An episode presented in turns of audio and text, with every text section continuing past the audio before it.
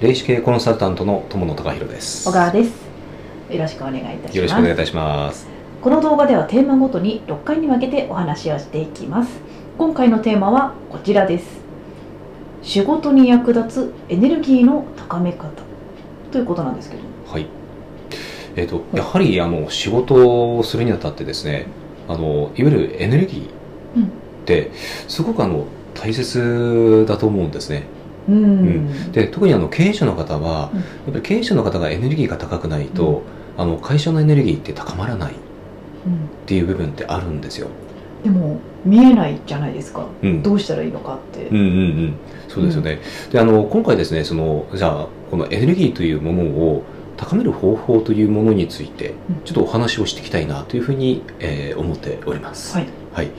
えーと、ではですね、えーと、まず、えーと、最初になんですけども、はい、はい、えー、と1番目、はい、ニュースを見ない。世の中の動きが分かんない気がしますけど、うん、うん、あのニュースを、うん、まあね見る方多いと思うんです、うん、で確かに世の中の動きを見るために、まあ、必要に思いますよね、でただニュースって、ほとんどがネガティブなものばっかりなんですよ。まあそれもそうですよね、だってあの事件とか、ね、事故えー、あとは災害とか、うん、まあ、大体そういうものじゃないとニュースにならないんですよね。うん、でそれってあのこれ見ていただいたらあなたのビジネスに役に立ちますか、うん、ですね。うん本当役に立つのかなと思うんですよ、うん、うん、直接的には関係ないですよね。そうなんです、うん、だからそれよりもあのニュースを見る時間があるんだったら、うん、自分のビジネスに役に立つ、まあ、例えば何かねえーと、新しい情報とか、であとはあのもうそれこそね例えば本当にあの集客の仕方を何か一つ覚えるとか、それに関する何か情報を見るとか、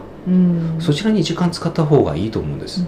あの経営者の方って、あの結構ネットの中で、あの見つけたりとかもしてますよね。うん、そうですね、うん、あの今回ねこのねニュースを見ないっていうふうに冒頭でお話ししたのは、うん、そのニュースを見る時間があるんだったら別なものに時間を、うん、えー、使いましょうという、まあ、それが言いたいがためにまあそういうふうに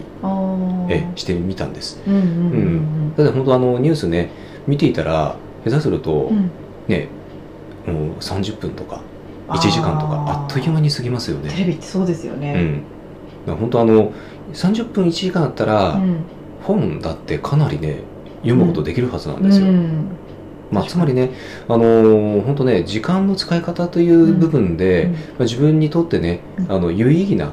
あの時間を作ることによってエネルギーって高められるっていうことが、まあ、今回のね、お話になりますね。